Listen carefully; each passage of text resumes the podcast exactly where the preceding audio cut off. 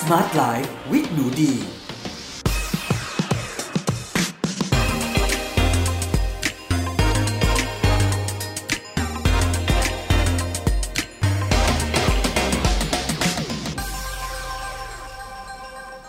สวัสดีค่ะ ยินดีต้อนรับเข้าสู่ Med Listening Podcast ในรายการ Smart Life with หนูดี กับดิฉัน หนูดี วนิษาเรซ และสำหรับวันนี้เรามาพบกันใน episode ที่ 88 กับหัวข้อวิธีการสร้างบารมีในชีวิตประจำวัน สวัสดีนะคะทุกๆ คน วันนี้เรากลับมาพบกันใน episode ที่ 88 ค่ะ วันนี้เราอาจจะไม่ได้พูดถึงเรื่องงานวิจัยทางวิทยาศาสตร์โดยตรงนะคะ แต่วันนี้อยากจะแชร์เนื้อหา แล้วก็แนวคิดในบริบทของศาสนาพุทธซึ่งเป็นศาสนาที่ดีมองว่ามีความเป็นวิทยาศาสตร์สูงมากๆ แล้วก็แต่ละสิ่งที่เราปฏิบัตินะคะ ในบริบทของศาสนานี้เนี่ย เป็นเรื่องราวที่เรา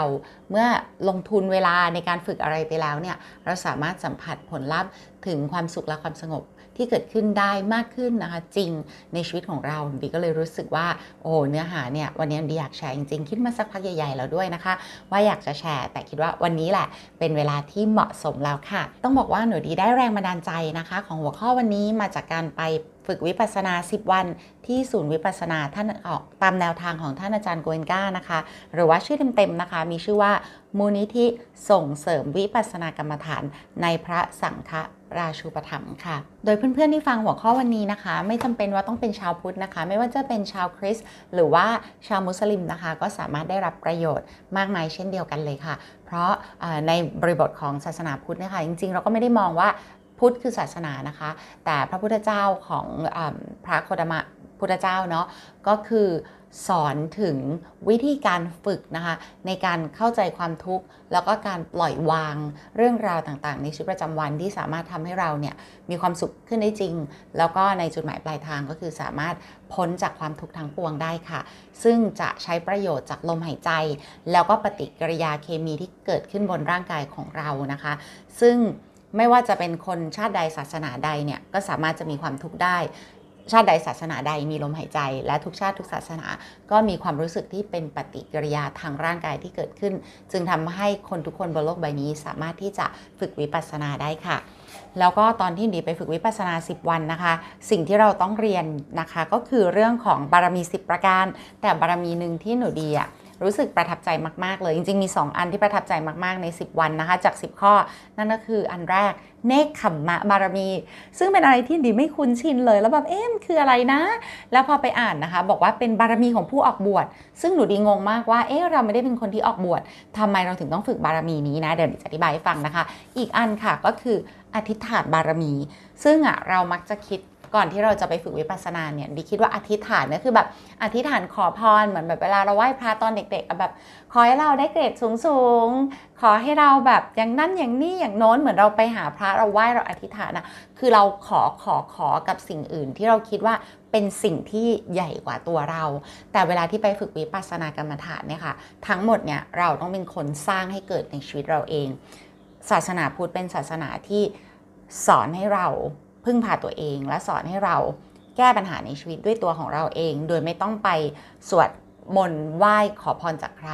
ขอจากตัวเราเอง แต่พระพุทธเจ้าเนี่ยค่ะเป็นเหมือนรุ่นพี่ที่จะบอกเส้นทางในการฝึก แล้วก็เหมือนมีเขียนตำราวิชาให้ว่าฝึกแบบนี้นะ แต่พระพุทธเจ้าก็ไม่สามารถโดนบันดาลให้เราพ้นทุกข์หรือให้เรามีความสุขได้ค่ะ เราต้องเป็นคนฝึกตามเส้นทางที่ท่านเขียนปักหมุดบอกทางไว้ แล้วเราจะเป็นผู้สร้างความพ้นทุกข์ ด้วยมือของเราเอง ด้วยสมองของเราเอง ด้วยตัวของเราเองเนาะอันนี้คือบริบทที่เราจะพูดกันในวันนี้ ทีนี้มาดูในเรื่องของ 10 บารมีดีกว่าค่ะ เพราะว่าถึงแม้เป็นชาวพุทธเนี่ยต้องสารภาพเลยว่าหนูดีไม่รู้เลยว่า บารมี 10 ประการนะคะ มีอะไรบ้างจนไปฝึกด้วยตัวเองนั่นแหละค่ะก่อนอื่นเลยบารมีสำคัญยังไงนะคะ บารมีก็คือสิ่งที่เราจะต้องบำเพ็ญเพื่อให้เข้าสู่จุดหมายปลายทาง นั่นคือการละตัวตนหรืออัตตาค่ะ บารมีสิประการนี้จะช่วยเราค่อยๆ ลดอัตราลง และจะนำพาเราไปสู่ความพ้นทุกข์อันนี้ดีไม่ได้คิดเองนะคะนูดีมี reference จากหนังสือที่ชื่อว่า ธรรมบรรยายฉบับย่อค่ะ The Discourse Summaries ค่ะนะคะที่มาจากศูนย์วิปัสสนาท่านอาจารย์กเอนก้านั่นเองรีแคปสั้นๆ ทั้ง 10 ข้อก่อนนะคะ บารมีที่ 1 มีชื่อว่าเนคขมมะบารมี อันที่ 2 นะคะ ชื่อว่าศีลบารมี 3. วิริยะบารมี 4. ปัญญาบารมี 5. ขันติบารมี 6. สัจจะบารมี 7. อธิษฐานบารมี 8. เมตตาบารมี 9 อุเบกขาบารมี และบารมีสุดท้ายบารมีที่ 10 มีชื่อว่าทานบารมีค่ะ เดี๋ยวมาเริ่มต้นบารมีแรกเลยที่เดียประทับใจมาก ๆ นั่นก็คือเนคขมาบารมีค่ะ บารมีนี้แปลตรงตัวเลยนะคะ หมายถึงการสละชีวิตกับชีวิตการครองเรือนค่ะ แล้วก็เข้าสู่ชีวิตของการเป็นพระสงฆ์หรือชีนะคะ ซึ่งจะต้องมีชีวิตอยู่โดยการปราศจากข้าวของส่วนตัว แม้กระทั่งอาหารประจำวันเราก็ต้องไปขอหรือว่าเหมือนกับไปขอทาน จากผู้อื่นค่ะทำไมอะถึงต้องไม่มีไม่ครอบครองอะไร แล้วทำไมต้องไปเที่ยวไล่ขออาหารชาวบ้านเขากิน มันมีจุดประสงค์อะไร พระพุทธเจ้าท่านทำอะไรขึ้นมา ไม่ได้อยู่ดีๆ มั่วหรือ random มันมีความหมายในการที่จะฝึก character อันใดอันหนึ่งของเรา เนกขัมมะบารมีนะคะ อันนี้ก็คือเป็นการฝึกนิสัยให้เราเป็นผู้ที่กินง่ายอยู่ง่ายค่ะ เป็นผู้ที่เลี้ยงง่ายนั่นเองนะคะ ทั้งนี้เพราะเราต้องมีชีวิตอยู่ ด้วยการทานจากผู้อื่น ยอมรับสิ่งที่เขาหยิบยื่นให้ ไม่ว่าจะเป็นอาหารที่อยู่หรือเครื่องใช้ไม้สอยต่างๆ เท่ากับเราเนี่ยได้บำเพ็ญเนคขมมะบารมีแล้ว ไม่ว่าเขาจะหยิบยื่นอะไรมาให้เรา เราต้องใช้ประโยชน์ให้ดีที่สุด เพื่อการทำความเพียรให้มากที่สุด เพื่อขจัดกิเลสให้หมดสิ้นออกไปจากจิตใจของเรา มิใช่เพียงเพื่อความดีงามของเราเองเท่านั้น แต่ทั้งนี้เพื่อให้เกิดความดีงาม ของผู้ที่เขาได้สละเสียสละทานนั้นให้แก่เรา ซึ่งทุกคนรู้ไหมว่าเนคขมมาบารมีเนี่ยมันจะวนลูปกลับมาจนถึงบารมีสุดท้ายคือบารมีที่ 10 นั่นคือทานบารมีทุกคน เพราะว่าทานบารมีเราเข้าไปเนี่ยฝึกวิปัสสนา 10 วัน เราเป็นผู้รับถูกไหมคะ ถ้าไม่มีผู้รับก็จะไม่สามารถมีผู้ให้ได้ แล้วในวันที่สิบหลังจากเราปฏิบัติวิปัสสนาเสร็จอะคะเราจะมีสิทธิ์เป็นผู้ให้ นั่นก็คือเราสามารถจะบริจาคทานด้วยทรัพย์สินด้วยอาหารหรือด้วยอะไรของต่างๆของเราเนี่ยเพื่อให้ผู้อื่นที่เราไม่รู้จักเขาได้เข้ามาฝึกวิปัสสนาแล้วได้ประโยชน์จากทานที่เราได้ทำไว้ ทุกคนเห็นว่ามันเป็นแบบวนลูปที่สวยงามมากๆ มีผู้ให้ก็มีผู้รับ ถ้าไม่มีผู้รับก็ไม่มีผู้ให้ ทีนี้เนี่ยอันนี้มันจะมาตอบคำถามนะทุกคน เพราะจะมีคนถามหนูดีว่า เออ เวลาเราไปฝึกวิปัสสนาเนี่ย เราสามารถเอาอาหารที่เราชอบไปกินได้ไหม เราสามารถแบบเอาอะไรติดตัวเข้าไปได้ไหม มีของชงเครื่องชงอย่างนั้นอย่างนี้ ถามเนี่ยจริงๆอะถ้าตอบตรงตัวเลยอย่างถูกต้องไม่ได้นะคะ เพราะเราไปเพื่อฝึกในขมาบารมีทุกคน เราอยู่บ้านเราได้กินที่ชอบ ได้นอนในที่ที่ชอบ ได้ใส่ชุดที่ชอบ เวลาเราไปฝึกวิปัสสนา เราต้องยังชีพ ด้วยความที่เราไม่รู้เลยว่าเราจะได้รับอะไร เราต้องฝึกตัวเองให้ไม่ว่าเราจะได้รับอะไรก็ตาม เราต้องอยู่ได้ นี่คือบารมีของการเป็นผู้ที่เลี้ยงง่ายเนาะแล้วทุกคนลองนึกดูสิ ถ้าเกิดสงครามโลก ถ้าเกิดซอมบี้บุกเมืองไม่รู้เหมือนกันนะคะ ถ้าโลกนี้แบบ global warming ภาวะโลกรวนมันมาถึงจุดที่แบบพีคสุดๆ ยิ่งกว่าวันนี้ เราต้องอยู่ให้ได้อะทุกคนเราต้องเอาชีวิตรอดให้ได้ ด้วยอะไรก็ได้ที่โลกโยนให้เราเนาะเพราะฉะนั้นดิคิดว่าบารมีนี้เป็นบารมีที่สวยงามมากๆนะคะก็นั่นแหละทุกคน ถ้าเกิดว่าใครคิดจะไปฝึกวิปัสสนานะคะ หรือว่าไปฝึกสมาธิไปอยู่วัดที่ไหนก็ตาม เราจะได้ฝึกในขมมะบารมี อย่ายึดติดในสิ่งที่เราได้ใช้อยู่ที่บ้านเนี่ยไปถึงล้างตัวเองให้สะอาดหมดจดล้างไพ่ทุกอย่าง แล้วก็ลืมตาตื่นขึ้นมาในบริบทของธรรมะ แล้วใช้เวลาทั้งหมดในการฝึกความเพียรอย่าไปยึดติดมากนะคะของชอบกินอยากเปรี้ยวเค็มหวานเดี๋ยวออกมาได้กินเต็มที่ค่ะ แต่ตรงนั้นเป็นเวลาอันน้อยนิดที่คุณจะได้ฝึกใช้ชีวิตแบบคนที่ไม่เสพติดกิเลสอัตตาตัวเอง ใช้เวลาตรงนั้นให้เต็มที่ค่ะ ข้อที่ 2 บารมีที่2นะคะศีลบารมีก็คือศีลห้านั่นแหละของเรา แต่เวลาที่ไปฝึกวิปัสสนาเนี่ยอาจจะได้ฝึกศีลแปดนะคะ บางคนอาจจะได้ฝึกหลาย ๆ ข้อเลยเนาะก็เวลาที่อยู่ตรงนั้น 10 วันเราไม่ได้พูดจากับใครเลยค่ะ เราต้องทำการปฏิญาณว่าจะไม่พูดจากับใครตลอด 9 วันบางทีการพูดจากันมันจะล่วงศีลได้ง่ายนะทุกคนล่วงศีลก็คือการทำผิดศีลนะคะ เช่นอาจจะแบบคุยโวโอ้อวดบ้าง เมาส์มอยบ้าง พูดถึงเรื่องคนนู้นคนนี้พูดเพ้อเจ้อพูดส่อเสียดบ้าง ไม่พูดกับใครไปเลย 9 วันเนี่ย ตรงนี้แหละยังไงเราก็ไม่ผิดศีลข้อที่เกี่ยวข้องกับการพูดแน่ๆเนาะศีลคือรากฐานของการมีชีวิตที่มีความสุขนะคะ ก็ถ้าเราไม่ล่วงศีลก็เราก็จะมีรากฐานถึง 5 ข้อเป็นอย่างต่ำ8ข้อเป็นอย่างสูง ถ้าบวชพระก็อาจจะ 227 ข้อกันไปเลยทีเดียวศีลข้อที่ 3 คือวิริยะบารมีค่ะ นั่นคือความเพียรเนาะวิริยะ ถ้าเราอยู่ข้างนอกคือการเพียรในการทำมาหากิน แต่ถ้าเข้าไปปฏิบัติวิปัสสนา ก็คือการเพียรในการทำจิตให้บริสุทธิ์นะคะ รักษาสติวางอุเบกขา อันนี้คือการเพียรชอบที่จะนำให้เราหลุดพ้นจากความทุกข์ค่ะบาบารมีข้อที่4นะคะ อันนี้สำคัญมากๆเลยทุกคนเป็นหนึ่งในบารมีที่จะทำให้เราเฉียบคมเหมือนมีดที่แหลมคมเนาะที่จะพายเราหลุดพ้นจากความทุกข์ทั้งปวงได้ นั่นก็คือปัญญาบารมีค่ะ แต่ปัญญาของเราเนี่ยจะมีปัญญาที่สำคัญที่สุด นั่นคือปัญญาที่มาจากประสบการณ์ตรงนะคะ ถ้าในเชิงวิปัสสนาเรียกว่าภาวนามยปัญญาเนาะก็คือมาจากประสบการณ์ตรงเลยในการทำกรรมฐานหรือการฝึกวิปัสสนาค่ะ เราต้องสัมผัสได้เองถึงความไม่เที่ยงแท้ของสังขารของความทุกข์ความไม่มีตัวตน อันนี้สัมผัสได้ยังไง อย่างตัวนี้เวลาฝึกวิปัสสนาเนี่ยก็จะสัมผัสได้เวลาที่เราเห็นปฏิกิริยาในร่างกายของเราที่มันเกิดขึ้นแล้วมันเปลี่ยนเราสัมผัสโดยตรงได้ตรงนั้น ไม่ได้มาจากการที่เราเฝ้ามองธรรมชาติ หรือมองคนแบบเอ้ยเราคบกับคนนี้ 10 ปีโอ้เขาเปลี่ยนไปทุกอย่างไม่เที่ยงแท้แน่นอน อันนี้เราจะสัมผัสในชั่วโมงนั้นๆเลยค่ะ สัมผัสความเปลี่ยนแปลงของสิ่งที่เรามันเกิดขึ้นในร่างกายเราค่ะ เดี๋ยวตรงนั้นเจ็บอ้าวหายเจ็บ เดี๋ยวตรงนี้คันอ้าวหายคัน ตรงนั้นสุกอ้าวเดี๋ยวก็หายสุกกลายเป็นความเจ็บปวด คือการสัมผัสตรงนี้ค่ะ มันคือปัญญาจริงๆ ปัญญาไม่ได้หมายความว่าเราเรียนวิชานี้แล้วสอบได้เกรดสี่เหมือนเวลาเราอยู่ในทางโลกเนาะ อันนี้เป็นปัญญาในทางธรรม คือเห็นความเปลี่ยนแปลงแบบเรียลไทม์อะทุกคน เออ เพราะฉะนั้นใครยังไม่เคยได้สัมผัสอยากเชิญชวนนะคะ มัน มันว้าว มัน Amazing มาก อ่านหนังสือธรรมะกี่เล่มก็ไม่ไม่ ไม่ว้าวเท่ากับได้ฝึกวิปัสสนากรรมฐานแล้วสัมผัสการเปลี่ยนแปลงแบบ วินาทีต่อวินาทีเสี้ยววินาทีต่อเสี้ยววินาทีที่มันเกิดขึ้นภายในร่างกายของเราเนาะหนูดีมองว่ามันไม่มีประสบการณ์อะไรที่มันจะยิ่งใหญ่มากกว่าการสัมผัสประสบการณ์ที่มันเกิดขึ้นในร่างกายของเรา สัมผัสด้วยจิตของเราเองนะคะบารมีที่ 5 ค่ะ ขันติบารมี อันนี้หมายถึงความอดทน มันทำให้หนูดีขันติบารมีนะจะนึกถึงหนูดีอ่านหนังสือของแจ็คหมานะคะเขาบอกว่าแจ็คหมาเคยพูดเลยว่าความทนอะ เป็นบารมีที่ยิ่งใหญ่มาก ในบริบทของแจ็คหมาเนี่ยเขาพูดว่าทุกคนลองนึกดูสิ